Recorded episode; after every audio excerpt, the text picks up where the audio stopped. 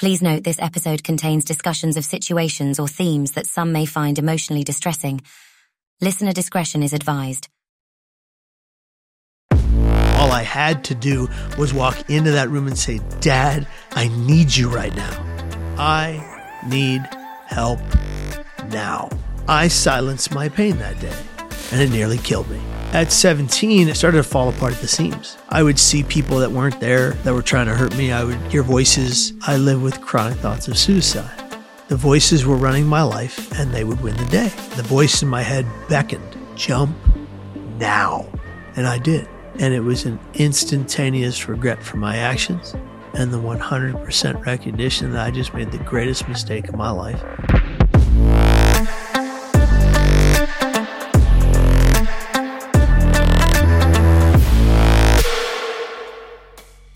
Today's guest is the award winning mental health activist and filmmaker Kevin Hines. Now, Kevin's story is a true testament to the strength of the human spirit and a reminder for us to love the life we have. It was just two years after Kevin was diagnosed with bipolar disorder at the age of 19 that he attempted to take his own life by jumping from the Golden Gate Bridge in San Francisco. Kevin is now one of only 39 people who've survived that 25 story jump. Though that fall would break his body, it did not break his spirit. And since that fateful day, Kevin has dedicated his life to spreading a message of hope and openly discussing mental health, often becoming a bridge between people who've made similar attempts and their parents, siblings, children, spouses, and friends. Kevin's story has been credited with saving hundreds of thousands of lives. And today, as a mental health activist, storyteller, and filmmaker who's saving lives all around the world, it's time for Kevin to share his story with you. Kevin, welcome to the show. It is so good to have you with us. So thanks for being here. It's a real honor. Now, Kevin, you just filled in the graph of life. And, and to kick off today, I want to start by going all the way back, all the way back actually to what is the earliest memory in your life that you have? I would have to say my earliest memory was being tormented by eighth grade bullies when I was in fourth grade. I don't remember much before that. Uh, it was brutal. Uh, these these were eighth graders um, verbally and physically attacking a child. Wow. And um, and the teachers didn't seem to pay it much mind because I didn't look like them. They were white. I'm very mixed. And I was the only one in the school that was. It was brutal. There were kids that were part of a group called um, SDI, the Sunset District Irish. Okay. And they are well known in their older years, when I was a young man, they're well known for certain hate crimes in San Francisco, uh, particularly against black kids. And I'm part black. And they tormented me every day. And so, just for everybody listening, how old are you? What? How old is fourth grade, and how old are they? I'm guessing I was eight or nine. That's about right. I can't remember. Yeah. But somewhere eight, somewhere between eight and eight and ten, I'd say and um, you know they they uh, I, will never forget it, and I'll call him out. This kid Nick Barsetti yeah.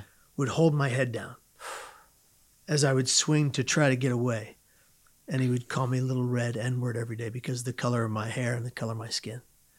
Um, and uh, there were kids that would, you know, Mike Ramirez would get behind me. Tony Ribeiro would push me from the front. I'd fall over Mike and I'd crack my head on the concrete and bleed because of what I look like. And uh, they had no shame in what they were doing. They just, they, look, we, we all know hurt people hurt people. Yeah. And they were definitely going through something at home that allowed them to tear apart a kid for no apparent reason. Um, you know, I need no pity for it. It just was what it was. Yeah. But it shaped me uh, and it absolutely shaped what would become in my teenage years yeah. a vicious self-loathing. You know, and And, and what, Kevin, what was done about this? So you're going to school, this is happening. You're then going home. What was life like at home when you left school? Well, you know, I, I- I have to give kudos to my mom. You know, Patrick and Deborah Hines adopted me, made me their son.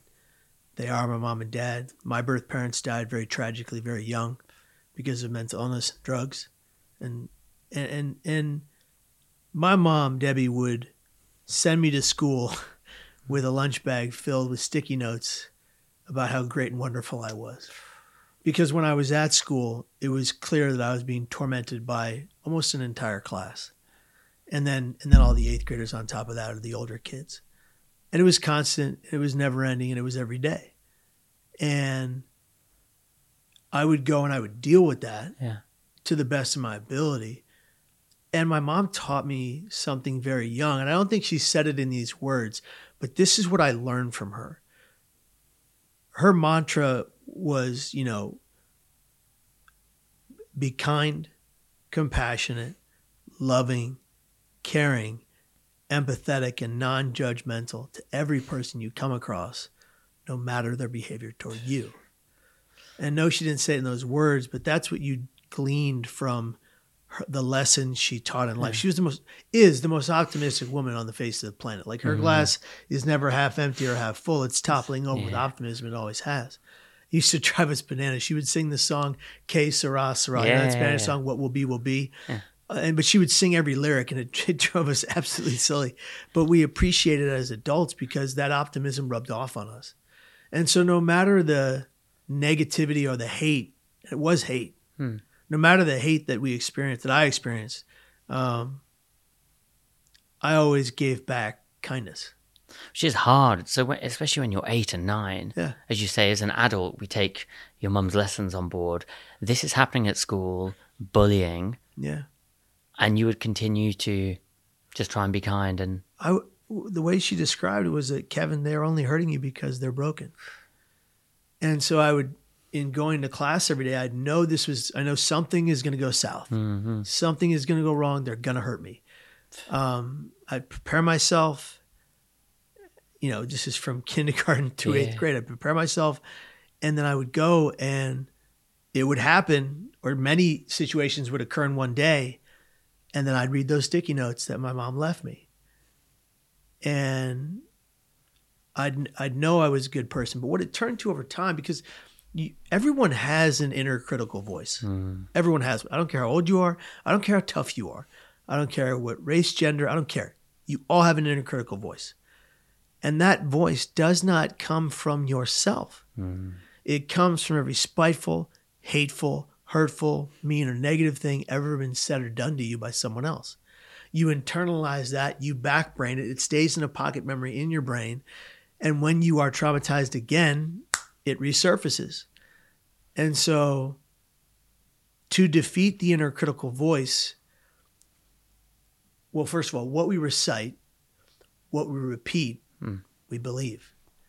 If we recite that we're ugly, if we repeat that we're ugly in the mirror, what are we going to believe?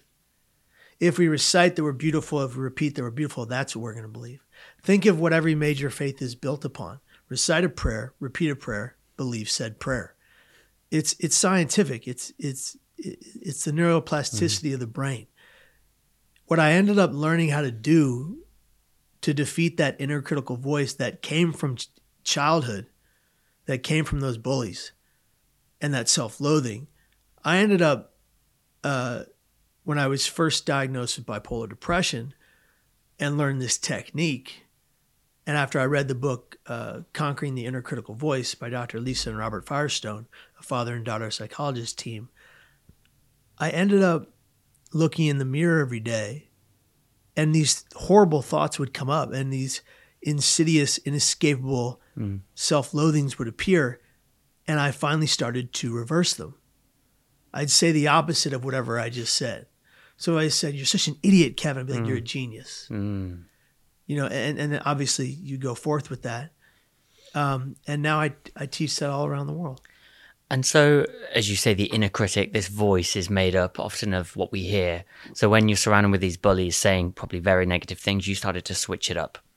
Now, you're growing up at school in your teen years, and you then get to the age of 17 when you were diagnosed. Can you just share a little bit more about that moment of what prompted the diagnosis, talking to voices in your head? What was happening? So uh, I would say uh, early in the year when I had turned 17, prior to, prior to me turning 17, a couple things occurred. I had been on epileptic medication Okay. for a seizure disorder that the doctors didn't know at the time dampened or hindered the symptoms of bipolar depression. Now, I would later learn that both my biological parents had manic depression, what we today call bipolar disorder. And at 17 and 16, I, I started to I started to fall apart at the seams. I would have panic attacks, feeling like my heart was palpitating out of my chest, thinking I was having a heart attack. I'd have uh, paranoid delusions, thinking that people were out to get me, trying to hurt me, trying to kill me. Even people speaking on buses in different languages, I thought they were talking in code about me. I would have uh, so so the panic attacks, the paranoid delusions, hallucinations, auditory and visual. I would see people that weren't there, that were trying to hurt me. I would I would hear voices, um, oftentimes multiple voices at the same time. And is that Kevin? Just to ask? I think it's Yeah. really important that people listening to this start to understand this. The seeing people and hearing voices is that kind of in your day to day. You could be walking somewhere and there's a voice in your head, or uh, just tell me a little bit more. Yeah, it still it still happens. Yeah. Uh, it, it's it's never quite gone away. The I would say this the the the the paranoid delusions and the hallucinations have never quite disappeared. Uh, they're they're a part of my life. But today, yeah, I can differentiate between what is in a distorted reality that no one else can see, and what is in the true reality yeah, like everyone's reality. So I'll give you a, a, a like a, a, mm-hmm. a literal example.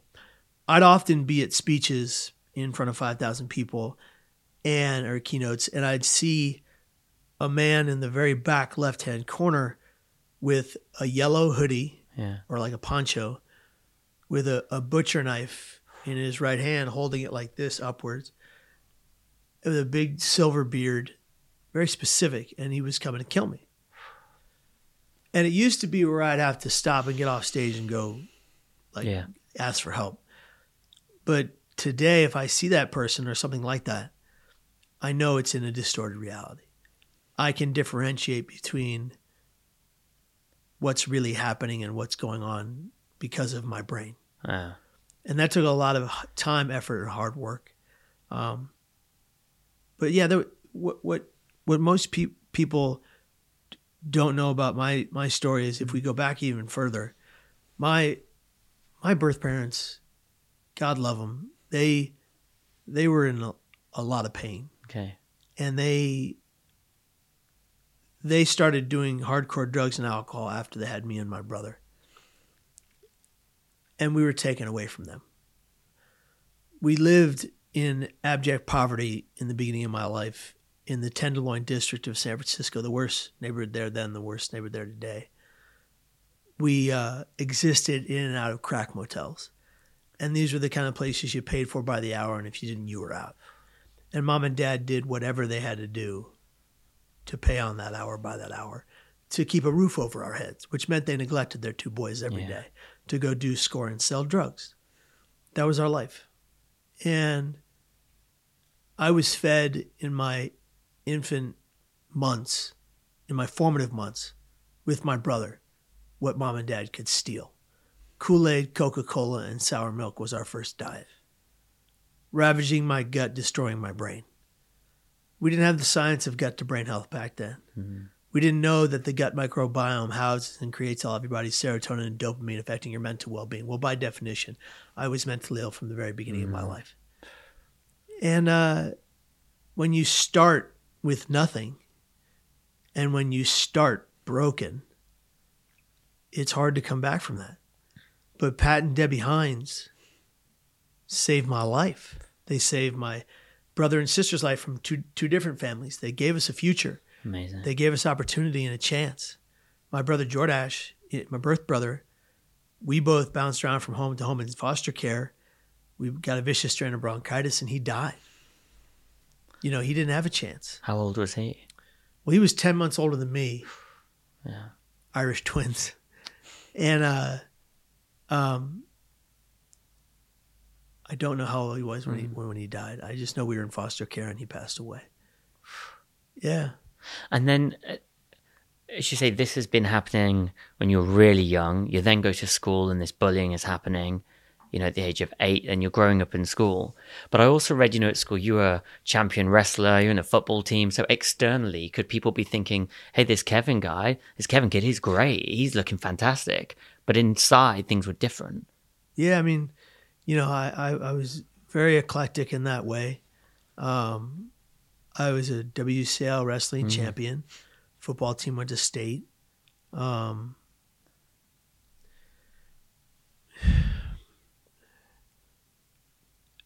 it was a facade. You know, there was an initial time where I was doing well in high school. I was, I was on the epileptic medication. There was no issue. But when I turned sixteen, and then seventeen, when they took that medication out of my system because the lesions had healed in my brain, Okay. they did not know that my birth parents both had bipolar depression and that I had a 50% predisposition to it. And when my mind began coming apart at the seams, the, the doctors were at, at the same period of time recognized that that epileptic medication was also for bipolar disorder. Hmm. It was hindering that burgeoning disease of my brain when they took me off that medication because my lesions had healed. Hmm. I went completely into psychosis. And I happened to, at the time, be on stage performing in a theater show called How to Succeed in Business Without Really Trying, playing a character called Gatch. And uh, and I, I, I was looking out into the 1,200 person crowd, and I began to believe that 1,200 people were coming to kill me. I thought they were going to just rise, rush the stage, and end my life. So I ran off stage, and the theater director stopped me, and he had to go play my role for the remainder of the show and the remainder of the uh, the, the shows after that. There was a it was a five weekend run, and um, I had to go see a psychiatrist, and what ended up happening was a sequence of events over time that led me to the greatest pain I'd ever experienced in my life. And I always ask people, I'm going to ask you, Gian, what is the one thing you want to happen when you find yourself in excruciating physical pain? What do you want that pain to do? Go away. Go away. That's everybody's answer. Stop, end. Hmm. That's physical pain. I always say that brain pain is 300,000 times worse than any physical pain I've ever experienced in my life. And that's because the people around you hmm. tend to invalidate your pain. I cannot see it, so it must not be real. And that's the devastating thing about brain and mental health is that the only two diseases we still blame people for are addictions and mental illness. Two things, once a part of your life, you have no control over. Um, you know, And then, and at that point, so you were diagnosed at the age of 17. And then, do you remember turning 18? I was diagnosed at 17 and a half Okay. after a complete mental breakdown on that stage. Yeah. Uh, I don't remember turning 18. I, it was a, it's a blur because I, I I was going through so much. Yeah. I I don't even remember celebrating my birthday that year. I don't even know if we did because I was it was so tumultuous. But what were those days like before we get to the age of 19 in a Yeah. moment? Yeah. That year, as you said, it's just a blur. What were you doing day to day? You, I mean, I I know I graduated from high school that year. Um, oh, okay. So they barely let me walk on stage for graduation why? Because I was so mentally unhinged that there was a rumor going around the high school that I was on drugs.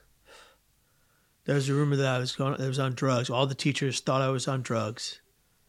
They thought that's why I was losing my mind. They they they had never dealt with a severe mental Ah. illness in the school before, like this, and, and I was behaving, uh, for lack of a better way of saying it, like a wild man. Yeah, yeah, yeah. Uh, there were situations where, uh, where I, I uh, my my teacher, Mr. John Fennell, who's my theater director, may he rest in peace. He he was the first person I ever knew that died by suicide.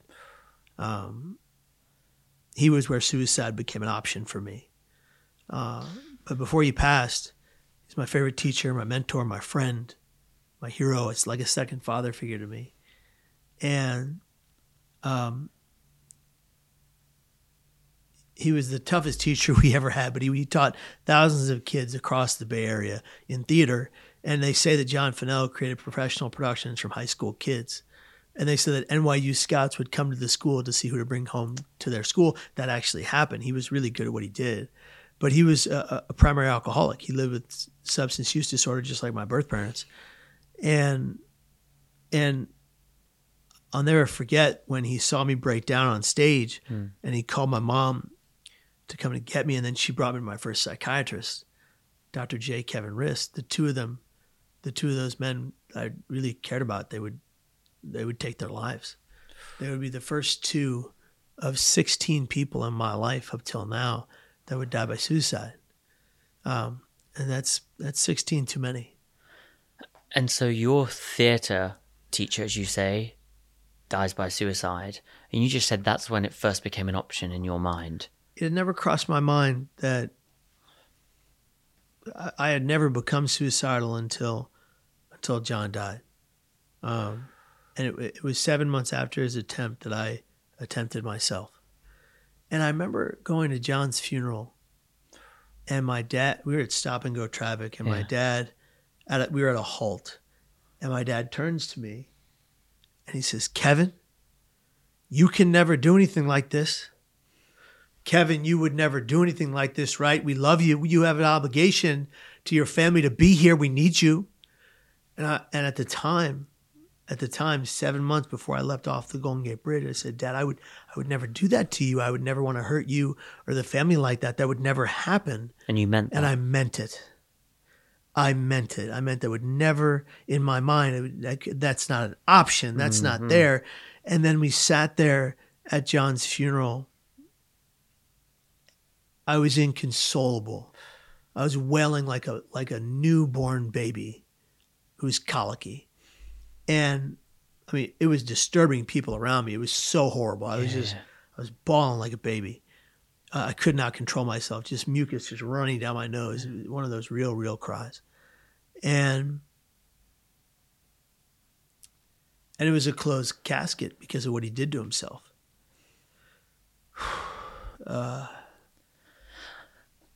and so the funeral that day, you're with your dad, Yeah, and he's with you at the funeral. yeah, You've driven there, and you said, "Dad, you know, you mean it. You would never do anything like that." And then obviously months go by between the funeral and up to September. Were you back? You were in high school, or you've graduated? So Gra- up until- graduated, and uh, I was attending City College. okay. which is across the street from Riordan High School. Um, and they used to joke it's just an extension of Riordan High School because the it's a uh, uh, or you know uh, un, under level college. And so I go, and uh, I'm there. My dad drops me off on on September 25th of the year 2000. Now what he didn't know is the night before I had written my note, the note that only 22% of civilians actually write who die by suicide. I wrote that note to my mom, my dad, my brother, my sister, my best friend, and my girlfriend at the time. I told them I loved them. I said I was sorry. I basically asked for their forgiveness. I put that note in my shoulder bag, that shoulder bag by the door. And at six in the morning, I entered my dad's room and I startled him awake. And he was wearing that sleep apnea machine, the breathing Yeah, apparatus. And I, I startled him awake and he looks at me and he goes, Kevin, what's wrong? And I, Gian, I wanted to tell him the truth. I wanted to tell the one man who loved me the most in the entire world, everything, but I couldn't. The voices were running my life and they would win the day. And if you've never, have you ever heard auditory hallucinations? No. It- it- so if you've never heard auditory hallucinations, imagine you've got your earbuds in or your headphones on, and instead of that playlist of music or that Mm. podcast or that or that audible book, you hear a person or people's voices in your head telling you things you have to do that you don't want to. And they're powerful and they're overwhelming and you can't escape them. And so, as my dad is talking to me, I'm hearing voices saying, You must die, jump now. I, it had already been determined that I was going to go to the Golden Gate. And the idea was that I wasn't going to go anywhere else. And so that morning, you've gone into your dad's room. You see him wearing the machine. Yeah. I startle him awake. He Yeah. says what's wrong. And um, I say nothing. I just want to tell you that I love you because I thought it was for the very last time. And he goes, I love you too, Kev. But it's six in the morning. I don't have to be at work until nine, go back to bed.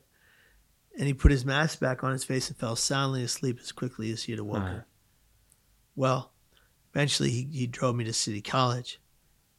And the interaction I had with him in that last, uh, in what I thought was the last moment I was going to ever see him, he turns to me and says one of his favorite mantras. He says it every day. He calls me today to say it. Kevin, I love you. Be careful. I kissed him on the cheek as I had done since I was a little kid. Yeah. I told him I loved him. I stepped out of the car. A right, a tear rode down my right cheek off my chin and landed on my right Lugz boot onto the middle shoelace. And as my dad's driving away, I said, That's the last time I'll ever see anybody I love. And the last time anybody I love will ever see me. And I was completely content to die in my hands from lethal emotional pain. And that thought's going through your mind as you got out the car. Yeah. And off you walk. I just watched him drive away and I was like, This is it. I have to go. And then the voice in my head repeated what it was repeating. I eventually made my way to the Golden Gate Bridge. And most people don't know this story, but as I stood at this four foot nothing light rail, this ease of access to lethal means, ready to die by my hands, to leave my family forever, crying like a baby. I remember I remembered the film What Dreams May Come by with Robin Williams. Where he goes where his wife dies in the movie and he goes to the pits of hell to take her to heaven. And that's what I thought about. I thought I was going to go down there and grab John Fennell. It's a complete fantasy and, and, and, and, and ascend to heaven with him because I missed him so much.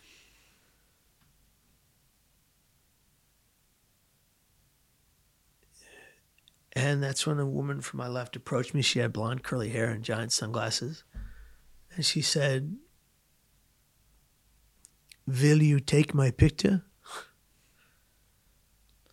And at this point, you're in distress. I'm bawling like a baby. She had she couldn't see through the sunglasses. It's not her fault. It wasn't anybody's fault. There was no one to blame. We often have this blame game with suicide and Hmm. this guilt that, that we live with eternally. What if we did this? What if we said that? What if we didn't say this? What if we didn't do that? It's a waste of time. We will never know their why. The only person that knows the why is the person that's gone.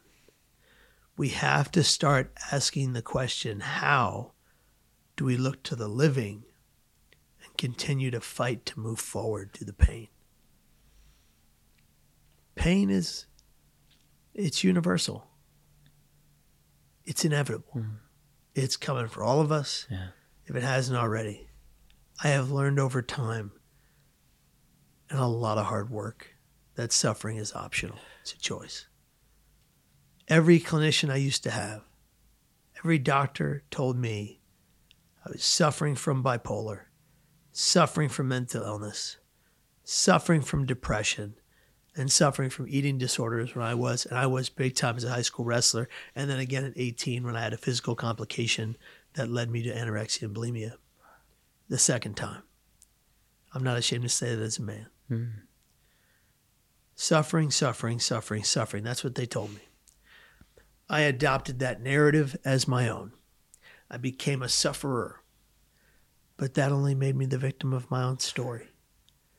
Until I got older and wiser hmm. and I realized hey, wait a minute. I could fight my pain. I could battle my pain. Hmm. I could live with my pain, hold gratitude inside my pain, and I can thrive despite of my pain. I can be the hero of my own journey. If I believe, it's a matter of perspective Yeah. and perception. If I say I'm a victim, that's all I will ever be, even if I was victimized by something or someone. If I say that, if that's my narrative, that's mm-hmm. all I will ever be. But if I choose to be the hero of my journey, the hero of my story, then I can thrive in spite of my pain. But on that moment, though, talking of pain, suffering, suffering, suffering, all these words are around you. You find yourself on the Golden Gate Bridge. A lady's come over, sunglasses on. Will you take my picture? What happens next? I took her picture five times. And she walked away. And my immediate thought, which I have to say, Guyana is the greatest lie I've ever told, is absolutely no one cares. Hmm. It's the furthest thing from the truth. When I leapt off the Golden Gate Bridge to try to take my life, I got thousands of letters. I didn't know I knew thousands of people. I was 19. 1,200 kids from my high school signed a giant card. And They had to unroll it. It was like the size of this room. They all signed it and wrote a note to me. I cannot tell you how many people called me and said, Why didn't you call me? I would have been there. Hundreds. Look, I'm well aware that not everybody has a great support network mm-hmm. Or system in place, but that can be built. It can, and I think, as you say, the biggest lie you've ever told because people do care, but at the time you weren't feeling it in any which way. And I know for people kind of listening, you said that you're still on the bridge. You'd watched that film with Robin Williams, and you said go to the depths of hell to go to heaven. The lady takes the photo. You didn't feel the care. It's nobody's fault, as you say. It's not about blame. But I think to be able to then uh, I just want to go at the, the voices in your mind at this point when your hands touch the bridge Yeah. and you decide to jump. What was going through your mind as you did that and Yeah. then as you let go? So it was it was very specific. It was my my personal thought. Absolutely, no one cares when she left. And then the voice in my head beckoned at decibels I can't express without piercing eardrums. Jump now. And I did.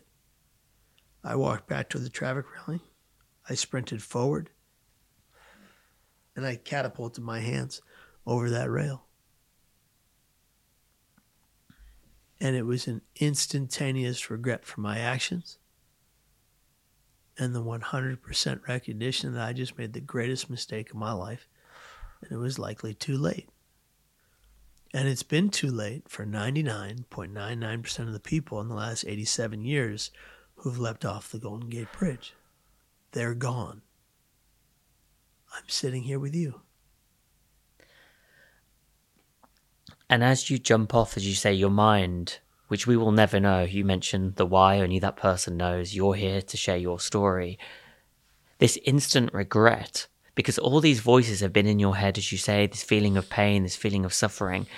And what was it, do you think, that triggered this instant regret? Because a, a, second ago you were on the bridge, as you said, and it was, let's, right. I've got to go to the depths of hell. Now you feel that you're going there. Your mind has changed and said, no, Kevin, no. Why did that change so quickly? You know, it was in that four second fall, those 25 stories, 240 feet at 80 miles per hour, that I said, What have I just done? I don't want to die. God, please save me. And then I hit the water. Um, I prayed. And the what led me to the instant regret yeah was the idea, the, the recognition when I thought it was too late that my thoughts did not have to become my actions. They could have simply been my thoughts.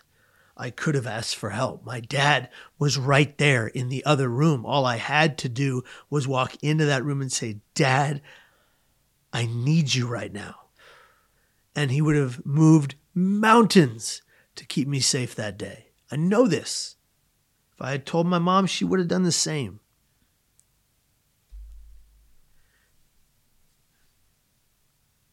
I had gotten great at something a lot of people are really good at. You work in bettering culture in workplaces. You understand this. You understand how many people in work cultures around the world are daily silencing their pain. I silenced my pain that day. Mm-hmm. I buried my struggles. I shoved them down. I said they didn't matter, and it nearly killed me. We must unsilence our pain. A pain shared is a pain halved. Now there are some really big time psychologists, psychotherapists, and and and gurus out there mm. that disagree with me and say you should never talk about your pain. But the more you bury your struggles, the more they bubble mm-hmm. and fester and grow until they burst in things like rage, aggression, mm-hmm. violence, substance use disorder, eating disorders, suicidal thoughts, ideals, or actions. When you bury your pain, it will destroy you. It will. Because you're pretending. You're pretending that everything's okay. And you you can't that's unsustainable. Mm. And I think something you shared earlier is around voices in your head. And you got me just thinking now, you know, because there are times I have this, not often, Kevin, but where I'll try to focus. I remember being at university and I had an exam or I've got to go to sleep. Things will go in my mind, normally about my parents, and say, this is going to happen, this is going to happen. Then pictures go in your mind. And it's so hard because the more you don't want to think about it, the more you think about it. And it's horrible. And then you can't sleep. And I'm sure we'll come on to it later how to manage that, which I've had to meditate and focus on my breath to get away. But it's it's horrible. Yeah, and it's painful, and it's something that I told my mum that actually, but I don't speak about this. Yeah. And actually, it's probably more common you than have, we think. You have to talk about it. When you speak upon something that is hurting you, hmm. even in the brain scientifically, you get a sense of relief. Yeah, there's a release. It's it, it's one of the reasons why art therapy is so successful. Hmm because you're taking your pain, yeah, you're putting it on a canvas, yeah, and you're creating something that releases that pain, whether it's a painting or a sculpture or whatever it is, doesn't yeah. matter. Um, when you when you when you release your pain, whether verbally or physically or otherwise, it's why um, it's why a lot of folks that were uh, terribly violent growing up and a lot of fights, end up becoming boxers, ha- harnessing their anger and their rage into something actually productive, mm. and they go on to become champions. right? So so think about that, you know, and think about um, the people that are by nature violent, Yeah. and instead of going and committing crimes and hurting other people, they go into a discipline like uh, like a martial art or boxing, and they train and they harness that effort Mm. to become some of the most physically capable beings on the planet. And then they get to go and they get to release that pain, or even a football player, right? Yeah. uh, American football player gets to go and hit the other player. That's a very violent act, Mm. but a lot of them don't do that outside of that Yeah. of the gridiron. Well, it goes back to what you said about these eighth graders when you're in fourth grade. Yeah. If they'd put that energy into something else, Yeah, but no, they, they took the violence took out, out on on a kid. Yeah. Exactly. But talking of this word pain, right, Kevin, we've spoken about this mental pain, the pain that's going on in your mind. You've hit the water four seconds, and you can recall those obviously four seconds as we speak right now. yeah. You hit the water that I can't even imagine the physical pain now. What happens next? You've hit this water over the Golden Gate Bridge. And now you're here today as we sit down. Yeah. How? My insides imploded. I, I shattered uh, three vertebrae. Um, my T12, my L1, L2 upon impact. Uh, I sprained my right ankle, which is kind of silly because it was a very, minimal thing. Um, but I missed severing my spinal cord by two millimeters. I missed certain death by two millimeters.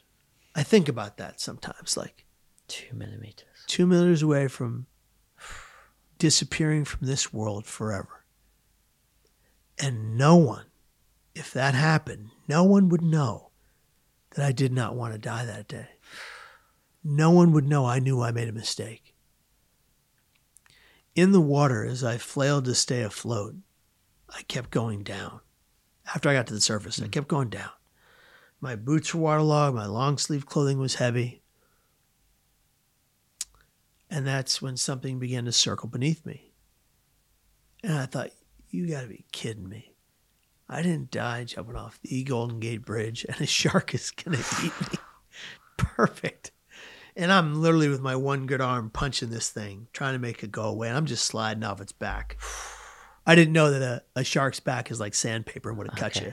But this creature was slimy, and I'm punching this thing, thinking this thing's going to bite me at any moment. My gosh. What the, you know? Yeah, yeah. Um, but it doesn't bite me. It doesn't bite me. It doesn't bite me. It's just circling beneath me, bumping me up. And I realized no longer am I wading or treading in the water. I'm lying on top of my back, being kept buoyant Wow. by this creature circling beneath my shoulders, my neck, and my knees.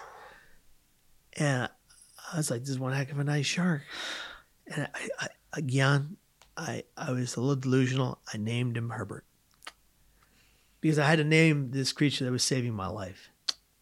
And when I give a speech, I tell him I named him Herbert. Herbert, and I always say, "Are there any Herberts in the room?" My granddad's name. Oh, it's your granddad's Yeah, name. Oh, nice. Yeah. Well, I can tell you, uh, nobody ever raised their hand. Ah. Nobody's name is Herbert. I always say Herbert uh, is like Elvis. He left the building a long time ago, you know. But, but okay, so this creature takes off right when the Coast Guard boat arrives, and these wonderful officers fish me onto a flatboard, put me in a neck brace, and strap me in from head to toe, and they start asking questions. I was fully awake and aware. They were not expecting that. They were expecting a body recovery. And they said, Kid, do you know what you just did? It's like, Yeah. I just jumped off the Golden Gate Bridge. And they said, Why? And I had no answer, Gian. No reasonable answer. I said, I don't know. I thought I had to die today. They said, Son, do you understand how many people we pull out of these waters that are already gone? I said, No, and I don't want to know. They said, We're going to tell you anyway. I said, Young man, this unit alone, this year alone, has pulled out 26 dead bodies from these waters. And only one live one, you. And the guy goes, In our career, we have pulled out 57 dead bodies from these waters, and still only one live one, you.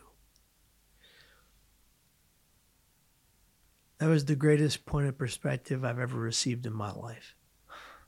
And on that boat, I made a cognitive decision that no matter the pain I would ever be in again, I would never attempt to take my life.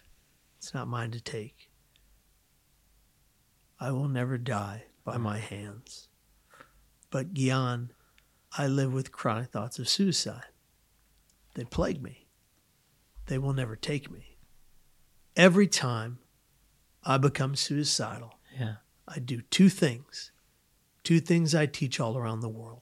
Number one, I find a mirror, any mirror, anywhere. I look in that mirror hmm. and I repeat to myself, my thoughts do not have to become my actions. They can simply be my thoughts. And I say it over and over and over again. The second thing I do is turn to anyone beside me, near me, around me, Yeah. and I say four simple but very effective words. It's my shorthand for when I'm suicidal. Everybody in my family and friend network knows it.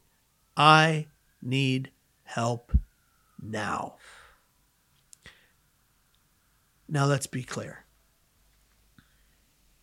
Not everyone we turn to mm-hmm. in this life is going to be able to help us because not everyone we turn to can empathize, understand, or even believe what we're really going through if it's brain pain.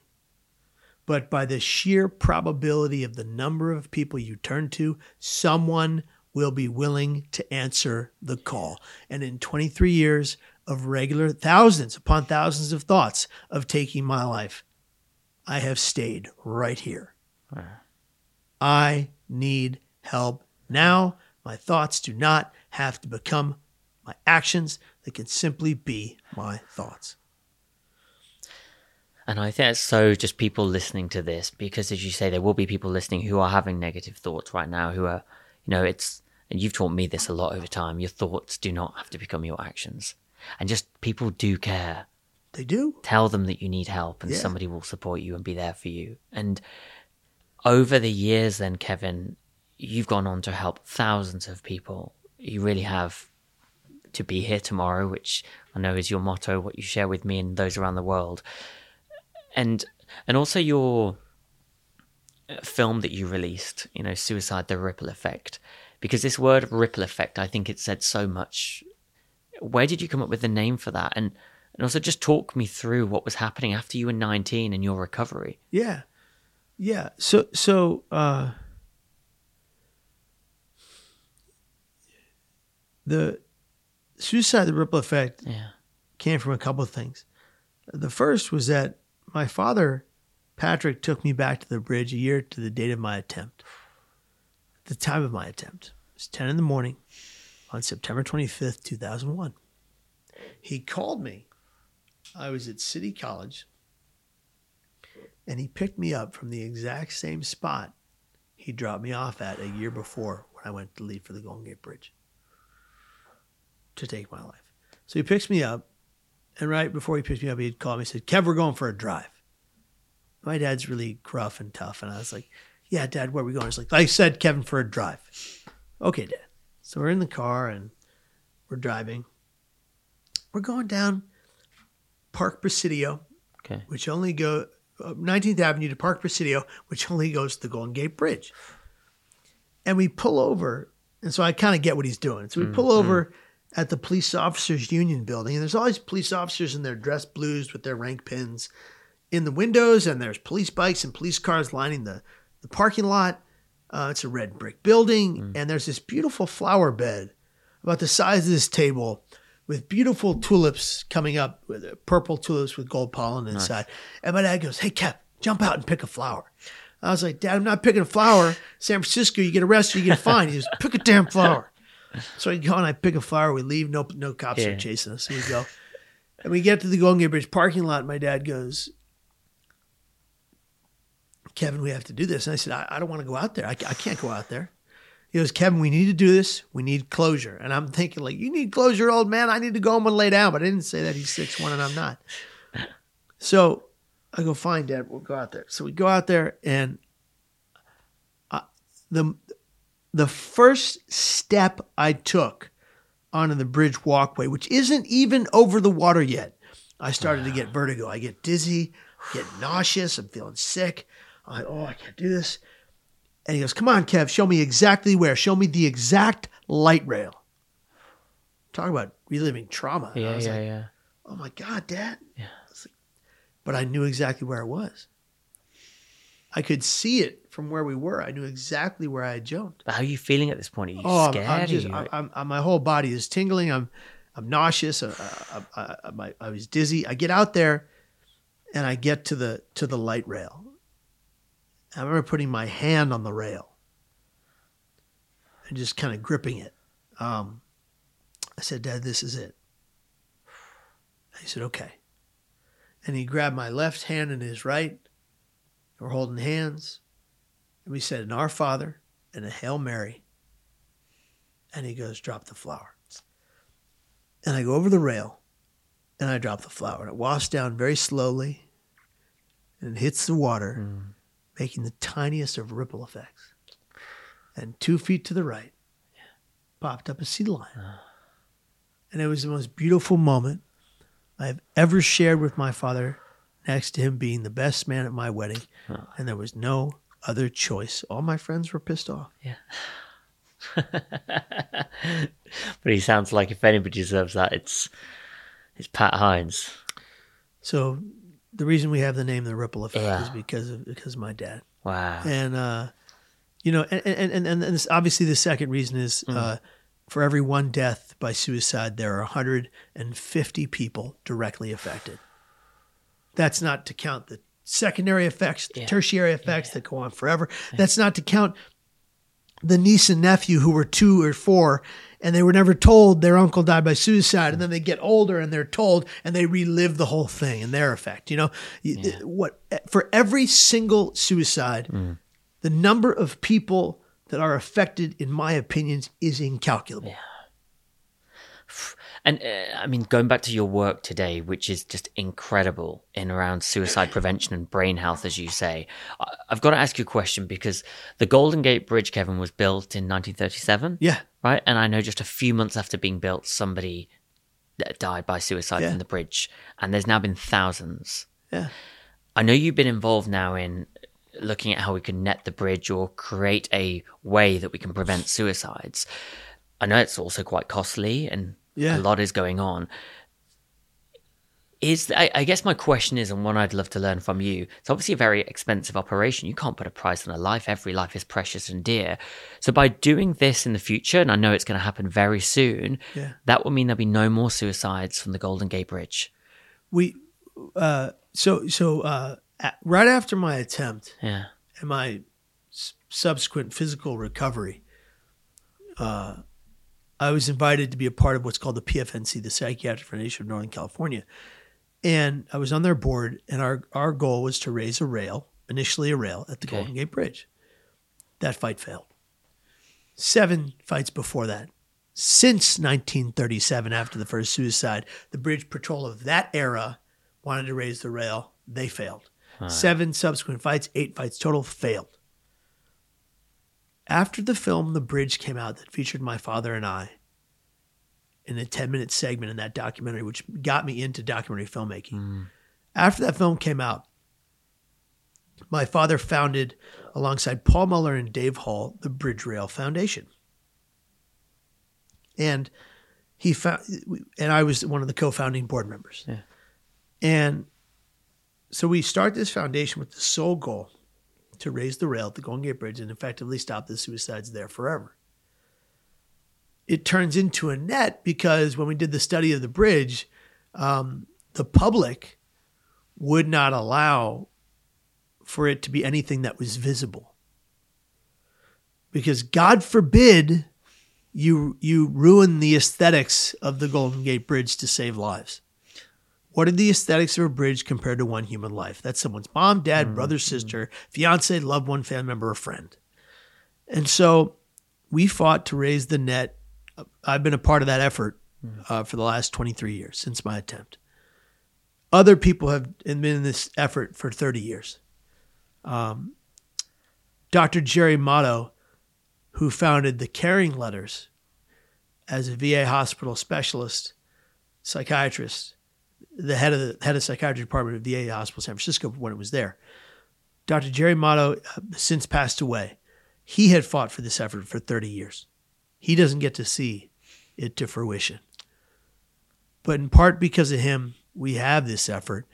And as of what looks like December of this year, Uh, not one more person will ever again die off the Golden Gate Bridge, and it will become the largest, brightest, and most powerful beacon for suicide prevention, reduction of access to lethal means right around the world. It's going to be incredible. Now, there are a lot, I just saw this article about how, what a waste of money it is to spend $400 million on raising a net when very few suicides, according to the whole of suicides in the world, occur there. Um, and that, you know, you should put all that money towards mental health. okay. I'm sorry, stop. We fought a small group of like minded people who lost their loved ones at the Golden Gate Bridge, have been fighting for no other person to lose their loved ones at the Golden Gate Bridge for 30 years. We found that money. You did not. You go find the money for mental health on your end. It's out there. Go get it. We have worked for 30 years. You weren't a part of this article writer. I don't care who you are.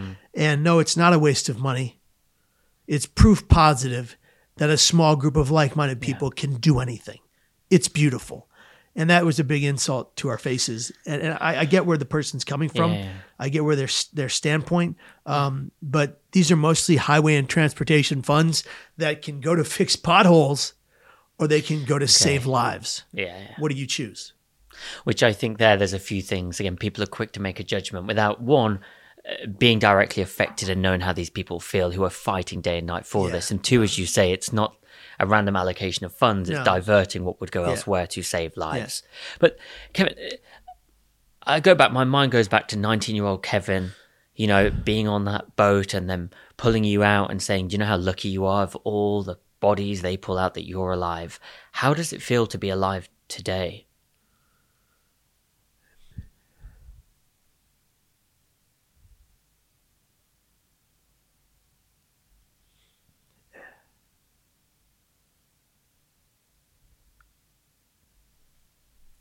Every waking moment is a gift. Hmm. Every place I get to go, everything I get to do, because this almost didn't happen. I take nothing and no one for granted anymore like I used to. The most important part of today is being with all of you. You are my gift today, not the other way around. Shout out to me and Michaela and Mark Uh-huh. and Rebecca. You know, because like, uh, I'm in a lot of pain. Yeah. You know, you understand that losing your dad and the talk we had on my podcast. You get it. I'm in a lot of pain. I'm in a lot of physical pain. I throw out my back like every other day because the metal plate in there, and I can't do anything about Yeah, that. yeah. I'll pick up a sock and I'll throw out my back. You know, it's part of the deal. It is what it is. I, I did what I did. I did it to myself, so Mm-hmm. I have to I have to take responsibility for my actions, and I have to move forward. Wow. But it's not easy. Now, it's on that note, Kevin, that I'm going to mix things up a little bit today because rather than doing what we normally do, which is a quick fire round, I'm I'm I'm too into the conversation of your superpower because, of course, it's my job on this on this show to really get to know our guests' lives and go into your life to look at, you know, what is your superpower. And these are the things that, for me, everybody's got one, but it's the things that make us who we are in the difficult times. It gets us through, but also makes us even better in the good times. And getting to know you in recent years, uh, there's one thing that kind of stands out for me that I've just got to write this down. Um, Go for it.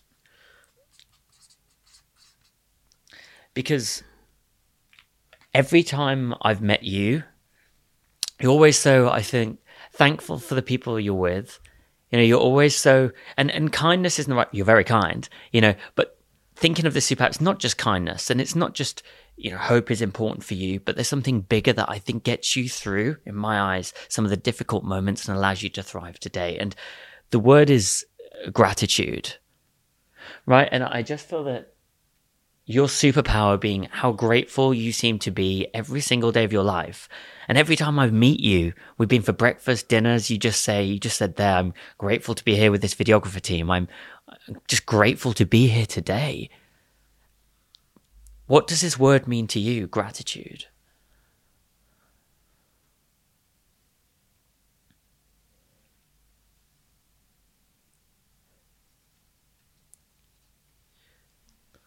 Yeah, I almost lost everything. My family almost lost me.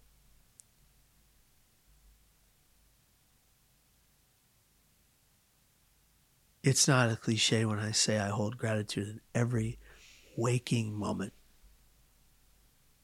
I wake up. I thank God I'm alive. I get through my day. I go to bed. I thank God I got to live through that day.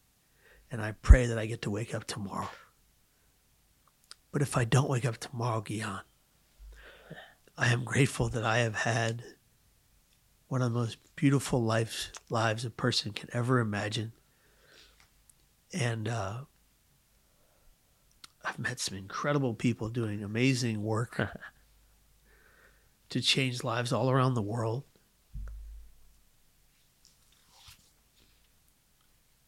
I mean, come on, Gian, like over 200,000 people have said this story saved their life. If I die tomorrow of natural causes, I'm going to go out a happy man. You know? You know, I think back to that song my mom sang, Que sera, uh-huh. sera. What will be, will be. I have no control over over national security in America around the world. I have no control over uh, the food supply chain. I have no control over what other people do. Or I have no control over wars that are fought, over Mm-hmm. famine, over poverty, over any of it. I have control of how I treat myself and the people I love. So I better treat them well and I better hold gratitude to the deepest degree for every single being around me. Except for spiders. I hate spiders. Not feeling grateful for them. But Kevin, this word gratitude that you practice daily, and again, people have heard your story today or in the past, and if somebody's listening thinking, you know, Kevin practices gratitude, he holds it in his heart, but look at his story, you know, from the Golden Gate Bridge, he survived. I get why Kevin would feel grateful today. If somebody's listening, how can they practice gratitude more in their everyday life? Oh, this is really important. So I have a friend named Ricky who uh, taught me this gratitude poem he he, he, he wrote. I don't know the whole poem, but part of it was uh, was uh, he, he used to be on he'd, be on, he'd travel a lot for a living. He used to be on planes, and he always hated because every time he got on a plane, there's a screaming baby on the plane. He would drive him bananas. Yeah. why do you bring your baby on the plane? He'd say, and he'd get so upset. And these guys sit there the whole thing. And he'd get so angry. And then he read Eckhart Tolle's book um, about gratitude, and he realized it's a gift that I get to hear the baby crying on the plane because I have my hearing. So many people do not. I'm I'm able to hear, and he realized that every time that happened, it was a reminder hmm. that he's got his hearing, and he appreciated it, and he, and he took a look at every other aspect of his life Yeah. and even the most the most difficult, painful, struggling moments in his existence, he found a way to hold gratitude for. And, and I feel that same way is that like this this the word gratitude the is not is so much a word as it is an action that uh, if you lose your leg tomorrow how do you hold gratitude inside that immense pain yeah well, you just go, least I have my other leg, Yeah, exactly. right? Yeah. And you can you can break this down for every situation you've ever been in. And I hold gratitude inside the immense pain I experienced as an infant. Mm-hmm. Because of that pain, and because of all the pain I've experienced up till now, I've learned how to never let my pain defeat me. I let it build me Mm. brick by brick from the ground up until I'm stronger than ever. So, holding gratitude inside your most painful moments will allow you to be resilient from them so you can survive them. And it reminds me, I read the other day of people reframing their lives instead of "I have to" to change I get, I get to, to. I right? get to, I get to be here. And it's these, uh, like with anything, I think creating a habit, making gratitude a habit, part of your Yeah. day. It's a practice, right? Yeah. Practice gratitude of what are you grateful for? Don't Like- just say it, write it down. Yeah. Wake up every Yeah. Mm. morning, meditate for 20 minutes. If you can't do 20, do 10. If you can't do 10, do five. Yeah. Just meditate. Yeah. and learn how to do it properly and meditate for 10, 5 to 20 minutes every single morning. Wake up in silence doing that. Mm. And then write down five things you are grateful for and five things you will be grateful for. Everyone does the R. R. Everyone's Yeah. what you are grateful for from that happened yesterday. No, no. What are you going to be grateful for? Project it into the future, manifest it, make it real, right? Because if you do that, uh, you can seek out that day to find those things as opposed to just letting them come to you. Wow. Well, I think for everybody listening, practicing gratitude is something we all need to do a little bit more. And uh, thank you for kind of sharing those thoughts. But Kevin, I've got one final question for you. And, you know, we started off today, which is with your earliest memory. You know, life's changed a lot for you over the years. And you mentioned there that, you know, if God forbid anything happens to you tomorrow, you die a happy man, you've helped so many people. But what do you want your legacy to be? What do you want Kevin Hines to be remembered for? I want to be remembered uh, as a as a good husband to my wife, a good son to my to both of my sets of parents, a good brother to my four siblings, and a man that tried to do good for the world. Thank you. And I think I don't have to tell you this myself. Thousands of people say you try and you succeed and you do so much good in the world and you've taught me so much. And and I think Kevin before we finish up here I think the final thing I I do have to ask though because I think it's important for this episode is if somebody is struggling right now with their mental health and remember they might be from anywhere in the world. It's not just a certain line that they might have. What would you say to that person? Well, first of all, uh, wherever you are in the world, uh, and I fully recognize that some cultures in some countries don't recognize brain and mental health as something that is real. Uh, some uh, countries and cultures don't uh, don't keep suicide statistics. So whatever you're going through, wherever you are, if you are considering taking your life or you're in that kind of brain pain, stop, take a breath, take 30 deep resonance breaths in through the nose four seconds, hold for four seconds, out pursed lips like a whistle but no sound. Bring your heart to a calm, bring your body to a calm, bring your mind to a calm. It's scientific. Four, eight. Do it 30 times. Every time you're anxious, afraid, upset, struggling, or suicidal. And recognize this we're all going to die someday. None of us is promised tomorrow. We haven't cracked the code to immortality. Give yourself time plus hard work for things to change. There are ways you can get the help you need that are not necessarily clinical. If you can't avail of clinical treatment and help, if you can't call a crisis lifeline or text line, which I hope you can and will, find my mental health hacks on YouTube because mm. they're helping thousands of people right now, and I want them to help you, and they're free. They're there for anyone and everyone. There are 35 of them. And if you enact these things that anyone can enact into your daily life, you will change your life. I know it's cliche and easy for me to say in the suicide prevention community mm. that you're not alone. I'm not going to say that. I know what it's like to be alone. I know what it's like to have my family and my friends tell me that none of them would house me after my third psych ward stay, that I had to get a new halfway home for the mentally ill or else I was going to be homeless. I know what it's like to be abandoned. Mm. I'm asking you, no matter what your personal support network looks like or doesn't, be here tomorrow. You are worthy. You are beautiful. None of us is perfect. Don't strive for perfection. It's a waste of time. You're meant to be here until your natural end. And if nobody else says it today, I love you and I want you to stay.